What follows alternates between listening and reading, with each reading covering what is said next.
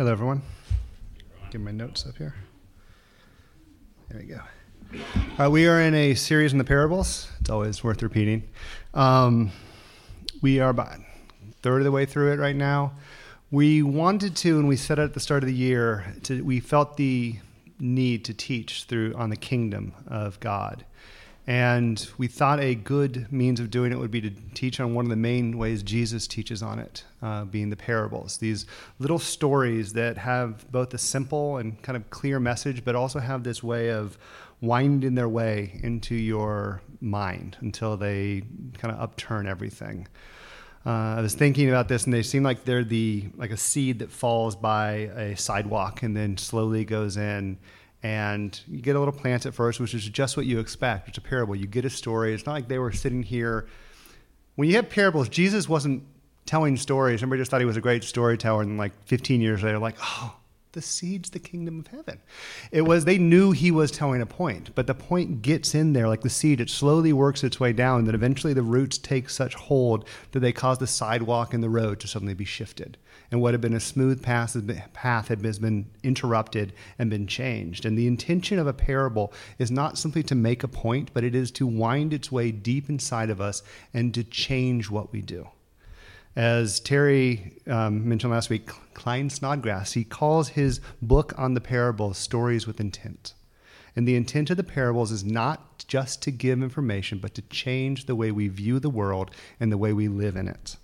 So that's why we wanted to approach the kingdom through these stories, because we don't simply want to come away as people who can better describe the kingdom. We want to become away as people who see the world through a kingdom lens and who live lives transformed by this kingdom.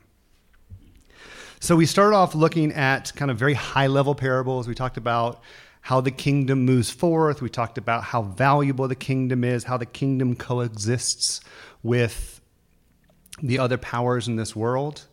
And then we've moved into more day to day, more detailed parables, talking about forgiveness and about how God seeks after the lost. And we're continuing that path of staying on more specific ones this week. And looking at something, it's in Luke 14, if you want to turn, we're looking at something that is crucial, if not the crucial element to a life of discipleship uh, from Jesus. And for that reason, we'll let him speak about it. So this is Luke 14, starting in verse 25. As soon as I find it. Now great crowds accompanied him. That's Jesus. And he turned and said to them, If anyone comes to me and does not hate his own father and mother and wife and children and brothers and sisters, yes, and even his own life, he cannot be my disciple. Whoever does not bear his own cross and come after me cannot be my disciple. For which of you, desiring to build a tower, does not first sit down and count the cost, whether he has enough to complete it? Otherwise, when he has laid a foundation and is not able to finish it, all who see it begin to mock him, saying, This man began to build a tower and was not able to finish.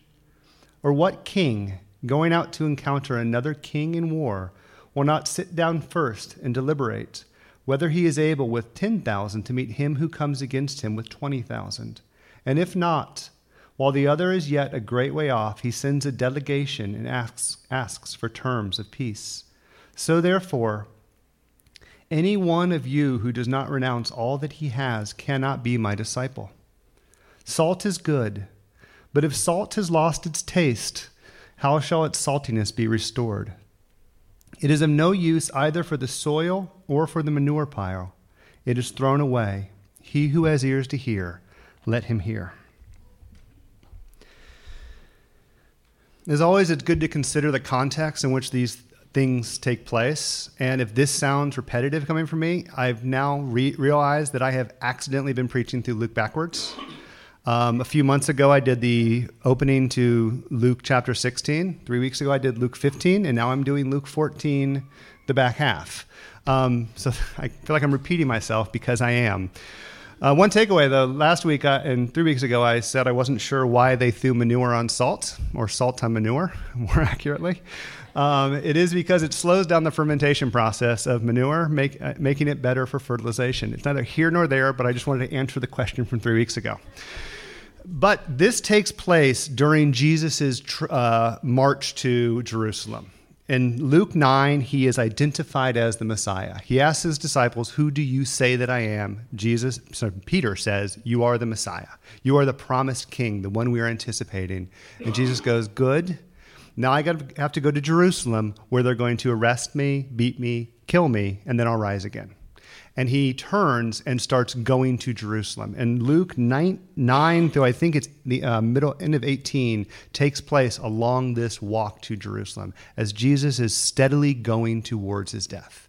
He is the Messiah that was promised. He is the king that's come and he is going to vanquish the evil powers, but the way he is going to do it is completely unexpected from what they're looking for. He is going to die upon a cross and be risen in victory, defeating Satan, sin, and death. So this story takes place in the middle of that, between the recognition of him as the Messiah and his death upon the cross and resurrection. And it's on that path that he tells a series of parables.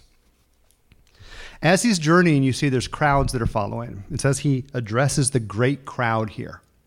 And we shouldn't think of these crowds as being like Jesus is teaching in church and this is just his disciples out around him.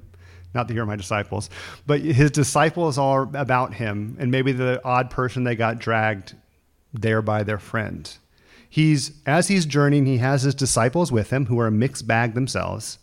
He also has people who oppose him. The next chapter is addressed to the scribes and the Pharisees who are basically walking along with him, trying to figure out why he's wrong and how they can kill him.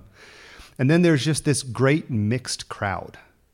Everywhere he goes, Jesus is a big thing. He's been journeying around Galilee for three years now. People have heard of this guy, and now he's walking past where they are. So every place he goes, just crowds gather. You don't know if it's the same crowd kind of following for a few stops, or if it's different crowds each city. They are just they've heard who this person is, and they want to hear something of what of who he is. So this isn't his disciples he's addressing, but it is a pool of potential disciples. So he's addressing people who could be disciples. These are not people who are steadfastly always against him or steadfastly in his pocket. It's just people who are curious, and he's addressing the crowds. It's also good to see where this what this follows because these parables, this one, the one before it, and the one after, kind of flow in a sequence.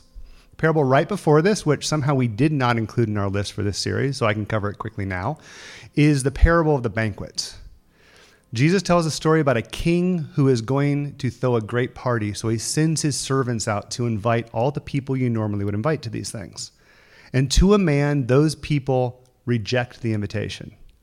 They have something else they need to take care of. One guy needs to go look at a field. One guy needs to go check out his oxen. One guy needs to go check out his wife. These people all have something else they need to go do that's more important than going to this feast. And this infuriates that king who, th- who tells his servants, fine, go out into the city and grab the random assortment of everybody else and bring them to the party. So they go door to door. They're picking up the guy from the corner of the street. They get the guy who's selling the vending thing. They just bring them all in, and this still doesn't fill the banquet hall. So he sends them his servants back out, basically going just pulling people out of hedges until he gets the banquet hall full. And then he says, "Those people who rejected my initial invitation, they aren't going to taste any of this feast. So that's the parable that comes right before this one. And then, as I said, the next chapter after this one is the parable of the three lost things that we covered a few weeks back this, the sheep, the coin, and the prodigal son. In this parable of the banquet, Jesus sets up two ideas. There's both a broad call to everyone, this goes to everyone you wouldn't anticipate. Literally, it says like going out just to the hedges and grabbing people and bringing them into this banquet hall. And at the same time, you see people who manage to exclude themselves from the banquet hall because they won't respond. Something else sits more important. So you see two parallel things happening. You see a great broad call to everyone who would come, and you see a very a rejection of some people who will not come in, who will not let go of these things, who look at a king and say, No, I want to see my oxen first. Now, the problem is the church often seems, we struggle to hold these two in tension. We seem to vacillate between the two. Some places you get a hard legalism that focuses very much on the things that exclude. We see the things that, in this passage, we see the things in passages like Paul, where he talks about the sexually immoral, the murderers, they will not inherit the kingdom of God. And you focus on these things and you start to preach against these things. And pretty soon you have a list. Don't drink, don't smoke, go to church X number of times, make sure you're tithing for sure, pray. You get a version of this pious person that a Christian's supposed to look like. And it becomes a message where you need to become like this in order to enter into the kingdom, which excludes all the people who can't look like this who are too far away, and you get this push for exclusion. And there's people who delight in that exclusion because it gets them to be where they're supposed to be, and then there's all the unwashed masses down here. And that is what chapter 15 of Luke is taking direct aim at is the people who have built up these walls of protection around who belongs in the right place and can't imagine anybody else coming. The tax collectors, the sinners, they can't because they can't get clean themselves up enough to get like this. But then there is a sharp reaction to that, which pushes back, which looks at the Gospels rightly and sees there is no wall like that, that Jesus does not come preaching an exclusion, that he doesn't turn away anybody who would come to him. He doesn't turn anyone away who would come to him. He does tell them what it means, but he doesn't turn anyone away. They can walk up. We have a thief hanging on the cross who Jesus tells me tells him this day you'll, you'll dine with me in paradise. That guy did not have one moment to change the course of his life. He couldn't go make amends for anything. He couldn't get down off the cross and go fix the things he'd done wrong or clean his life up to some degree. So we see that, and we rightly work to clear away those obstacles that people want to put in place. To take away the laws, the rules, the things that says this is the bar you need to get to in order to enter the kingdom of God. Problem is, sometimes we get so zealous in clearing out those things that we forget to tell people you really actually need to enter into the kingdom of God. We, it can be, the bar can get so clear that it's just, yeah, just stay where you are, you're fine, probably. If you, I mean, i have been picturing that this whole week as the, the kingdom of God is this giant house on a hill that you can see from miles away. The sunlight's fading, and you have the open door that stands completely unbarred, glowing warmly for people to enter in. Then you have one group who wants to put every obstacle they can on the porch. They've got a refrigerator out there, some spare batteries, a couple exercise bikes because no one needs those, just blocking the door, and it keeps getting more and more blocked until people can't even see the glow of the light anymore. And the other group want, will comes and rightly goes, this is not what is supposed to be. And you start clearing all that stuff off and you move it and throw it away and you get rid of it and you move the exercise bike in to give one more chance to it. But you get it set up so you can see the door again. But too often we can slip. And this is usually where we live and we can slip into forgetting to tell people they need to go through the door. And just to be case, uh, safe, we start to call the porch the kingdom as well.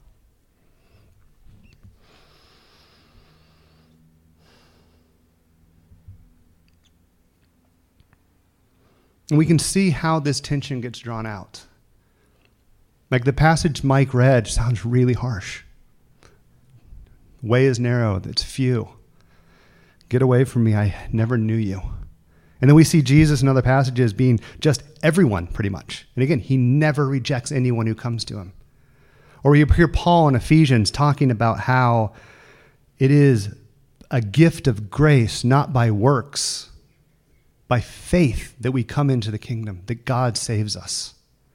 And then 10 minutes later, but just be, to be clear of this, I can actually quote it. I think I, no, I don't have it written down. But it's the sexually immoral that the idolaters will have no inheritance in this kingdom of God. Anyone can come in, no works, but don't be that way. And we, that's why you start to vacillate. It can feel like it becomes an incoherent story. But this is a coherent message because the expectation is that there is absolutely nothing on that porch that anyone can enter in, that the bar is completely clear, but that you actually have to go through the door. And if you go through the door, your life is changed. Inevitably changed. Paul speaks of this inheritance, the inheritance that people have, the inheritance that they have no part in, comes through a spirit being given to us. And that spirit, if it exists in us for a duration of time, will eventually burn away all the things that would stand opposed to God. We will not see them completely burned away in this age, but they will be burned away.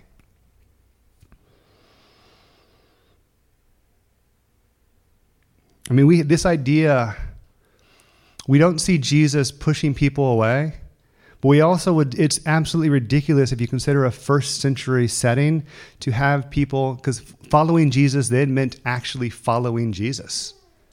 You had to go where he did. You had to do what he did. It makes no sense for people to be at the Jesus rally in Capernaum and one guy is like just weeping about how much he loves Jesus and how he's going to be with Jesus all the days of his life and he's going to follow after him forever. And like two days later, his buddy who was at the rally as well sees him just there fishing in Capernaum. He's like, I thought you were going to follow Jesus. And he's like, I am in my heart. It makes no sense in that setting. To follow Jesus was to go after Jesus. So this all has to be heard again with the understanding that that porch is completely clear. There is no obstacle to getting across that porch. But Jesus also needs us to recognize that discipleship will change us and it will cost something. That cost is not a way of backdoor getting some stuff back on the porch to make it obscure so people can't enter in. My daughter loves the rain. I mean, it's kind of absurd how much she loves the rain when it starts raining, what she wants to do immediately is put on a raincoat, put on her rain boots, and just run around like an idiot for three hours, just getting soaked. She loves being. It's great for us. It's the easiest parenting we do because for some reason they don't drift beyond the house and they just run around in circles, both of them. But she also loves lunch. And at some point, there comes a conflict here. In order to get lunch, she has to come inside. We do not bar her from coming inside. She can come inside whenever she wants for lunch. But if she comes inside, the boots have to come off. The raincoat has to come off. Honestly, everything comes off because she might as well have been wearing a swimsuit. She's drenched, but it all has to come off, and then she can go get lunch. And that means she doesn't get to go back outside in the rain. So she has to weigh the cost. It doesn't mean the lunch now costs something. And it also doesn't mean, which would be putting stuff back on the porch, that we make her stand outside and strip down naked there so that she can come and drive somehow. Because it wouldn't work. The rain is pouring down on her. She can come inside the door and there. She can stand there actually for as long as she wants. But if she wants to get to the reason she came into that door, she has to take the boots off first, and then she can go a couple more steps, and then she can take the coat off. And then slowly, by the time you're done, you've got this little string of wet clothing and a naked child eating at your table. Roughly speaking. So we have to understand this is not trying to make it harder to enter the kingdom.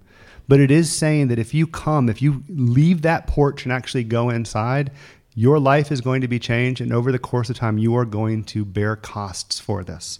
And Jesus highlights three types of costs in this passage there's relational ones, there's aspirational ones, and there's material ones. First, the relational costs.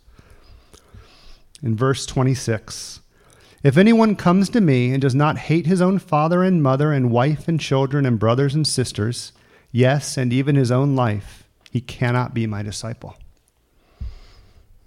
It's always fun when Jesus says those things. I have to admit, I kept remembering this passage as being or, which I guess meant you had to choose one you hate, but it's actually and. So it's hating all of those things, including your own life. Now, I hope you understand this hate is not an absolute concept. Jesus is not saying you literally need to go hate your mom to follow after me. If not, the message of Christianity would be love your enemy, hate your mom. That's not the direction he's driving here. It is the it is that these loves are in a different league. I mean, I, I swam in high school and college, and people ask me how good I was when I run into people still periodically. And my answer is generally, I was okay. I was probably 100 fastest person in America at my peak, which meant I could beat pretty much everybody I ran into. But when I set the bar to speak of how I was doing, it's not how I was doing against the person who didn't swim. I'm speaking of the Olympians I trained with who smoked me on a consistent basis. Compared to them, I was nothing. Compared to 99.999% of America at the time, I could outswim everybody. But they were just a different league of comparison. Similarly, Jesus is not saying you can't love your mom. If anything, he's calling you to love your mom more. But he's saying, by comparison, my love is in a different league entirely. It is something that they don't even deserve to be compared. It's hatred by comparison.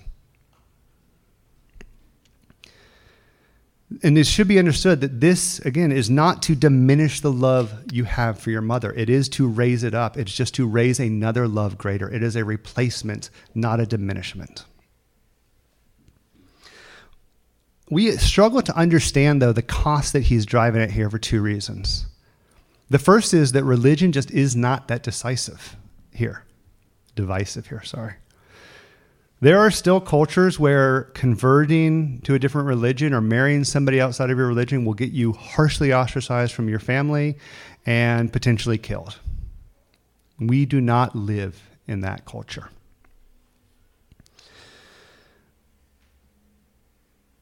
We think that religion is sharply divisive in America, but think when religion actually does become divisive.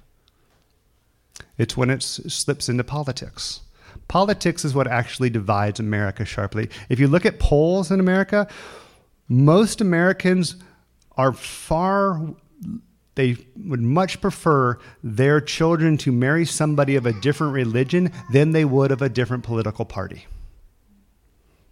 If you were, generally speaking, the average evangelical Republican would rather their child, statistically speaking, marry a Jewish Republican than they would a Christian Democrat.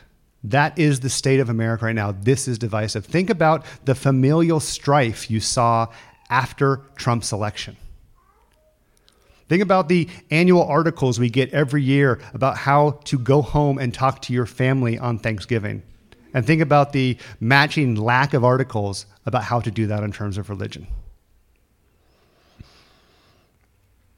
This is more the division that Jesus is driving at. That sort of division that can cause strife around a family table, that can make those relationships pull apart. I'm completely lost in my notes. I apologize. Oh, next page. There you go.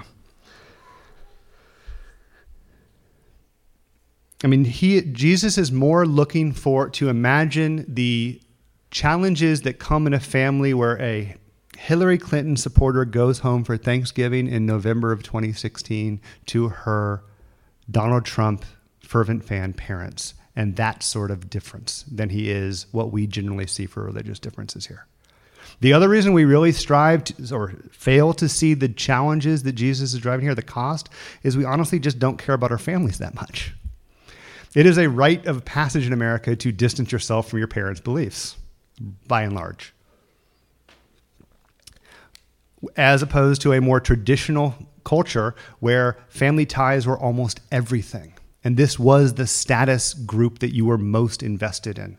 So, in order to make this work, you have to think in terms of very sharp, abhorrent beliefs, which usually sits around politics in our culture, and imagine them happening with the people you care about the most, whose opinions you care about the most your spouse, your coworkers, probably your friends is who this falls in. Who are the people you would be most concerned about to know they thought something you thought was just beyond the pale?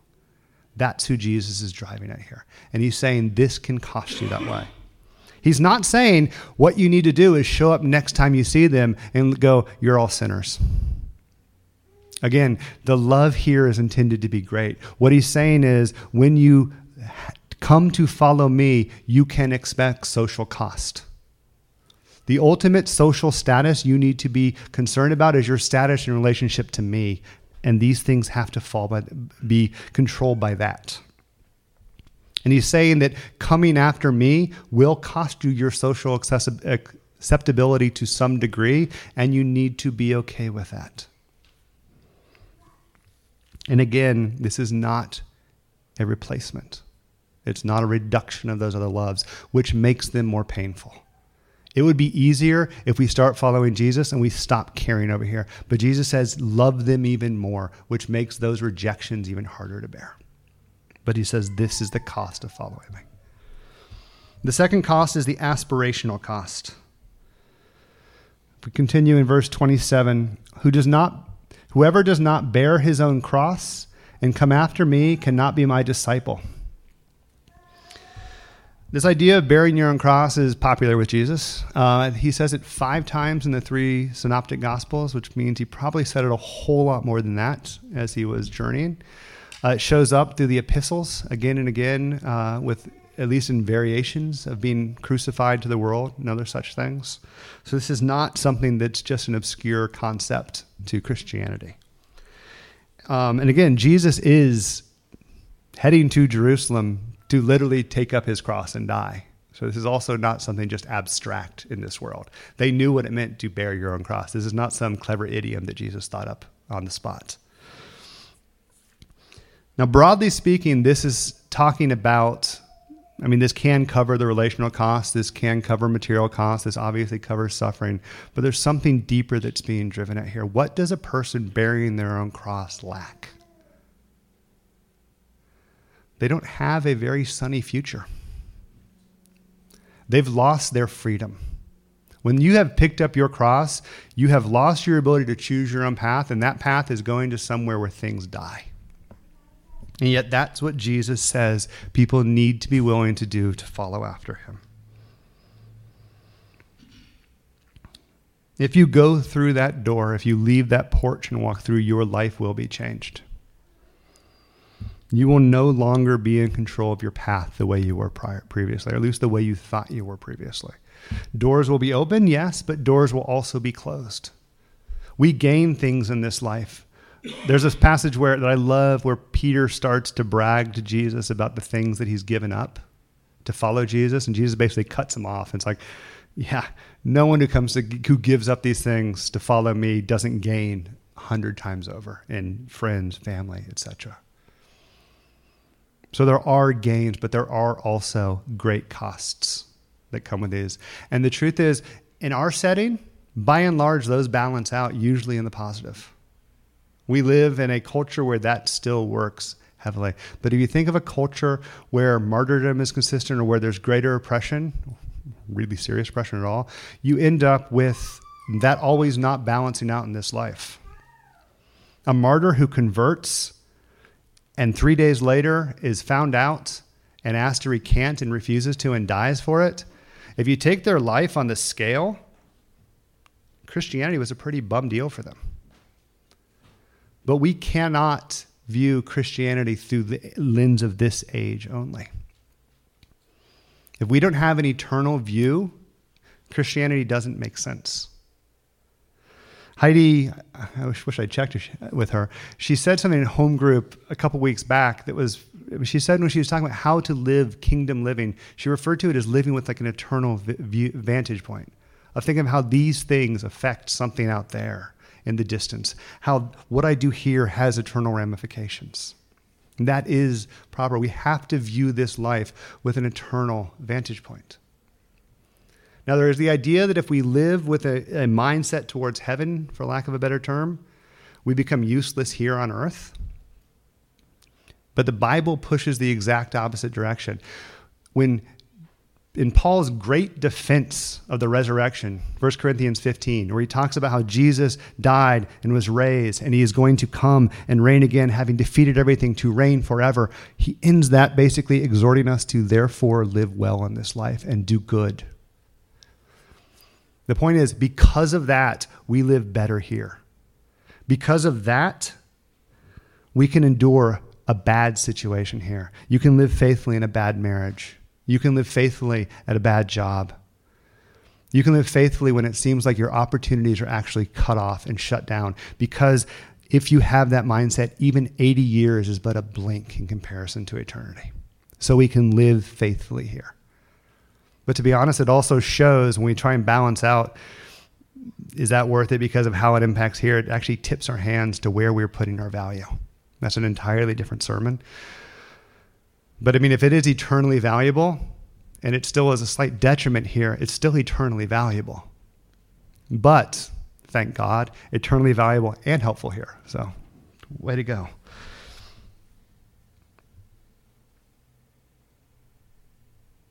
So, we are to come to Jesus knowing that some of our aspirations, knowing that some of the goals we had for our lives, knowing that some of the things that we sought might be shut down because we follow Him.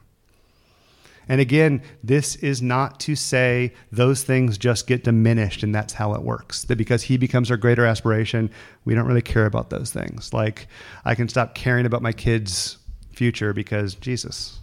Or who needs to save for retirement? Because Jesus. Or who cares about grandkids? Because Jesus. It actually, we still have those cares, which again makes what we have to, the decisions we make on a regular basis for Jesus, more challenging and more painful. Because we sow ourselves into these things knowing that He is ultimately in control and that He remains first.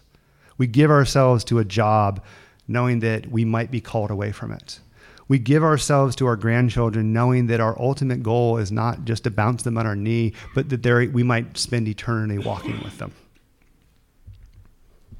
So we come knowing that there could be a cost.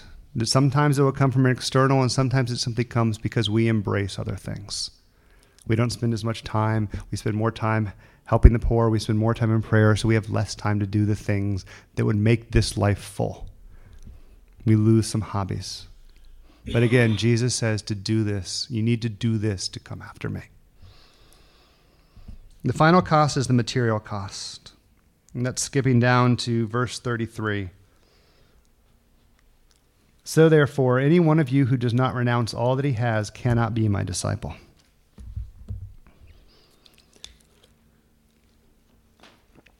One commentator translates that word renounce as leave behind. It's the Greek word from which we eventually get apostasy. So it has this idea of turning away from something and leaving it behind. And the idea here is not a tithe, it's not a portion, it's all. So it's who does not renounce all their possessions cannot be my disciple. This is in line with what Jesus said to the rich young ruler One thing you lack, sell all that you have, give it to the poor, and follow me. This is generally taught as a very sharp and pointed challenge to the rich young ruler's specific idolatries that it is not something that generally is prescriptive for every person who would come to Jesus. We do not all need to go sell all that we have so that we can follow Jesus. And that is true. 100% true. Don't worry. We're not pushing to go sell everything we have. But, and it is aimed, it seems, at the rich young rulers, specific idolatries. But what we have to recognize as we look at this and as we look at the rest of Scripture, what Jesus asked of the rich young ruler, he can ask of every single one of us as he sees fit. Jesus could ask each one of us to sell all that we have, give it to the poor so we can follow him the way he wants us to follow him. He doesn't need to go get like it signed off in triplicate by the Trinity and then put it to a board approval so that he can be our master in this disciple. We don't get a vote. If that's what he asks, that's what he asks. And what he's asking here of us as his, his disciples is to give him that right. To say, All my possessions are yours. I am a steward of them as long as you see fit. And again, this is not a loss in our, fa- our, our side. The poorest person on earth who has Jesus, from an eternal standpoint, is wealthier than the everybody else on earth who does not. The inheritance is so great that we have in Christ. And it is not to say that we then despise these things. I like nice things. We had a nice meal yesterday. My wife likes to talk about how much she loves our van, and it's nice. She really loves that van. But, and these things are blessings. And we also, but we need to recognize that we are stewards of the things that God has given us. That He has given them uh, this us to for us to steward. That He can ask uh, of us to give them away for our good, but He also asks of us to give them away for the kingdom's good. Again, with us still being wealthier on the other side. If we go through that door, if we walk in off the porch into the warm glow of that house, we have to recognize that in the long run, we are ceding over control of our possessions to Jesus. He might give us promotions and wealth and blessings that we can be blessed and we can give to others, and He might call us to a lower state. We give Him the choice. And if we do not give him that right. Our possessions, our wealth, our jobs, our children's college fund, that minimum level of life we need to maintain becomes the thing that dictates the degree to which we will follow Jesus. We will go this far and no further because that's not how I live. So we have a relational cost that we accept with discipleship. We give Jesus the position of status in our relationship hierarchy. We have an aspirational cost. We lay down our dreams for the future and try and find out what dreams He has for us. And we have a material cost where we say, You have all my possessions. You tell me how to use them. I know that I have a greater inheritance in you. And know what Jesus says with each one of these, just to drive in the point. If anyone does not hate these people, he, even his own life, he cannot be my disciple. Whoever does not bear his own cross cannot be my disciple. Whoever does not renounce all that he has cannot be my disciple. This is referring to is not able. This is not saying that Jesus bars the door. Again, that door stands open. He does not go, oh, nope, not you. Everyone can come in. This is not speaking of salvation, saying they can't come in. This is that call remains open for everyone, and no one needs to clean themselves up. But it is saying, recognize what happens if you come after me as my disciple, if you're truly going to live as my disciple. Recognize that you cannot live on that porch. I mean, the porch is cozy. In some ways, it has the best of both worlds. You get the warm glow behind you. You can kind of read by that light. You know that if anything comes up out there, you've got some, you can probably run back inside. There's some defenses. There might be people you really like in there. But then you also get the outdoor air as well. You get the best of both worlds, it seems like. But Jesus says we cannot live there as his disciples. We have to come in, we have to set down those things and follow after him. And he says this is foundational. These are what characterize our ability to be disciples. They are the foundational element.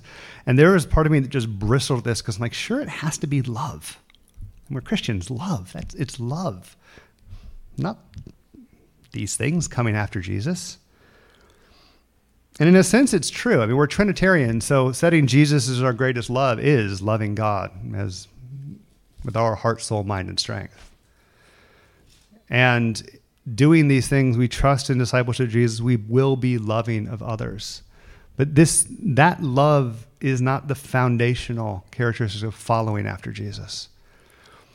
And I think I can make the illustration through a. Um, I can make the point through an illustration. Sorry. Like, what's the defining element of a skyscraper? This is not a hard question. Their height. The defining thing by which you identify a skyscraper is its height. You can look for miles and you can pick out the skyscrapers. They're tall. It's not challenging to know which is a skyscraper. But what enables that height? Is the construction, it's the stru- way it's built, it's the material that's used, and it's the foundation. Skyscrapers are built with steel. You can't get the height a skyscraper gets until you have steel. That's why we don't have buildings that tall prior to steel. And you can't get a, a skyscraper to stand where it is without foundations that are deep. The world's second tallest building has foundations, it's 2,000 feet tall, which is absurd. It has foundations that are 283 feet deep. That is a 23 to 25 story building. It's basically taking the office I work in, stacking three of them on top of each other, and pushing the whole thing underground. And that's just the foundation so it stands. Because without that structure, the height will cause it to crumble. And without the foundations, it's not going to stay where it's supposed to be. It'll be over there somewhere. So, too, with love and discipleship. If we try to love like Jesus, try to love as Christians without this structure and without those foundations, we will not be able to do it as we're meant to. At best, without that structure, it's a facade. Because the weight of which the love we're supposed to bear for this world can't be supported without the foundation and structure in Jesus. And we definitely are not going to stand where we're supposed to be. At best, we're going to baptize the elements of our culture that seem closest to the gospel that we know. But we are meant to drive down and live in a completely different way. And it's because of those foundations, and it's because of this structure of following after Jesus. And I'm not saying like a program, I mean simply being dug down deep in Jesus that allows us to support the great structure of Christian love. It's because Jesus comes and drives down and says, Your greatest relational uh, loyalty must be me. And he drives down and says, Your greatest aspiration has to be me. And he drives down and says, Your greatest material possession has to be me, and nothing else can compare to those things. And it's because that's driven down so deep into the bedrock of him that we can stand without falling, no matter what the weight that comes of it is. That Christian love can stand, and stand is something different in this world.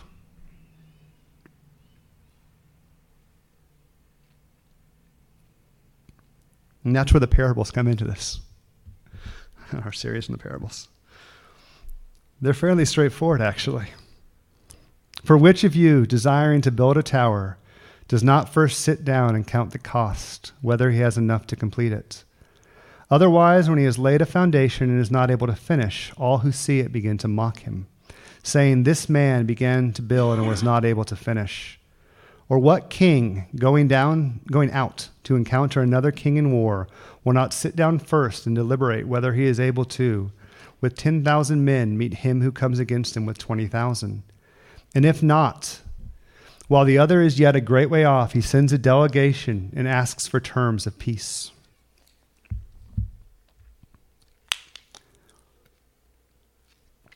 As I said, they're pretty straightforward and they run in parallel. In both cases, you have a task that need, that's being considered.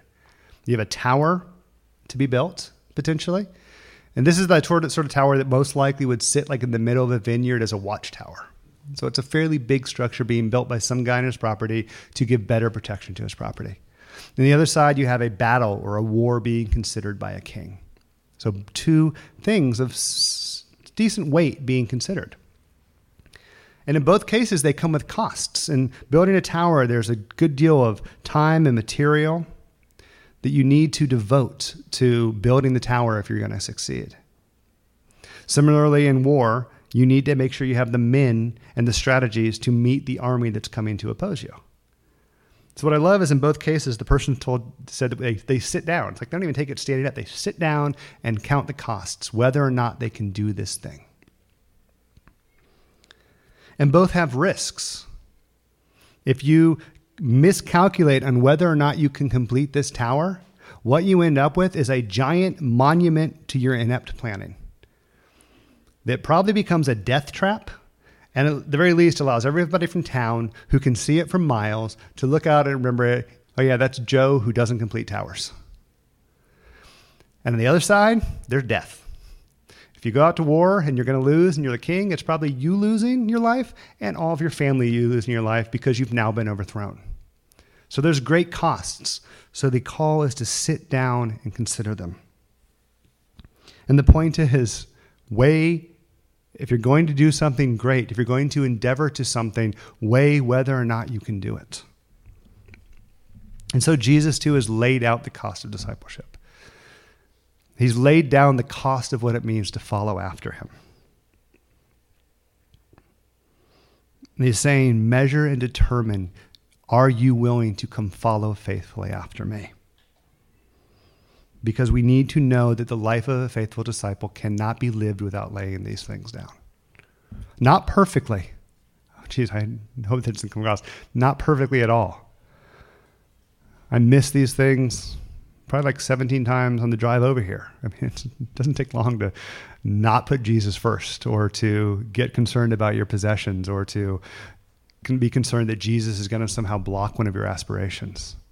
We are not going to live this out perfectly in this age. The striving is to greater and greater and greater let Jesus shape us as we live in relationship to these things. But there's a major difference in these parables. In the first, the situation is entirely in the hand of the land, hands of the landowner. He gets to decide if he wants to build the tower. If he doesn't build it this season, he could try next season.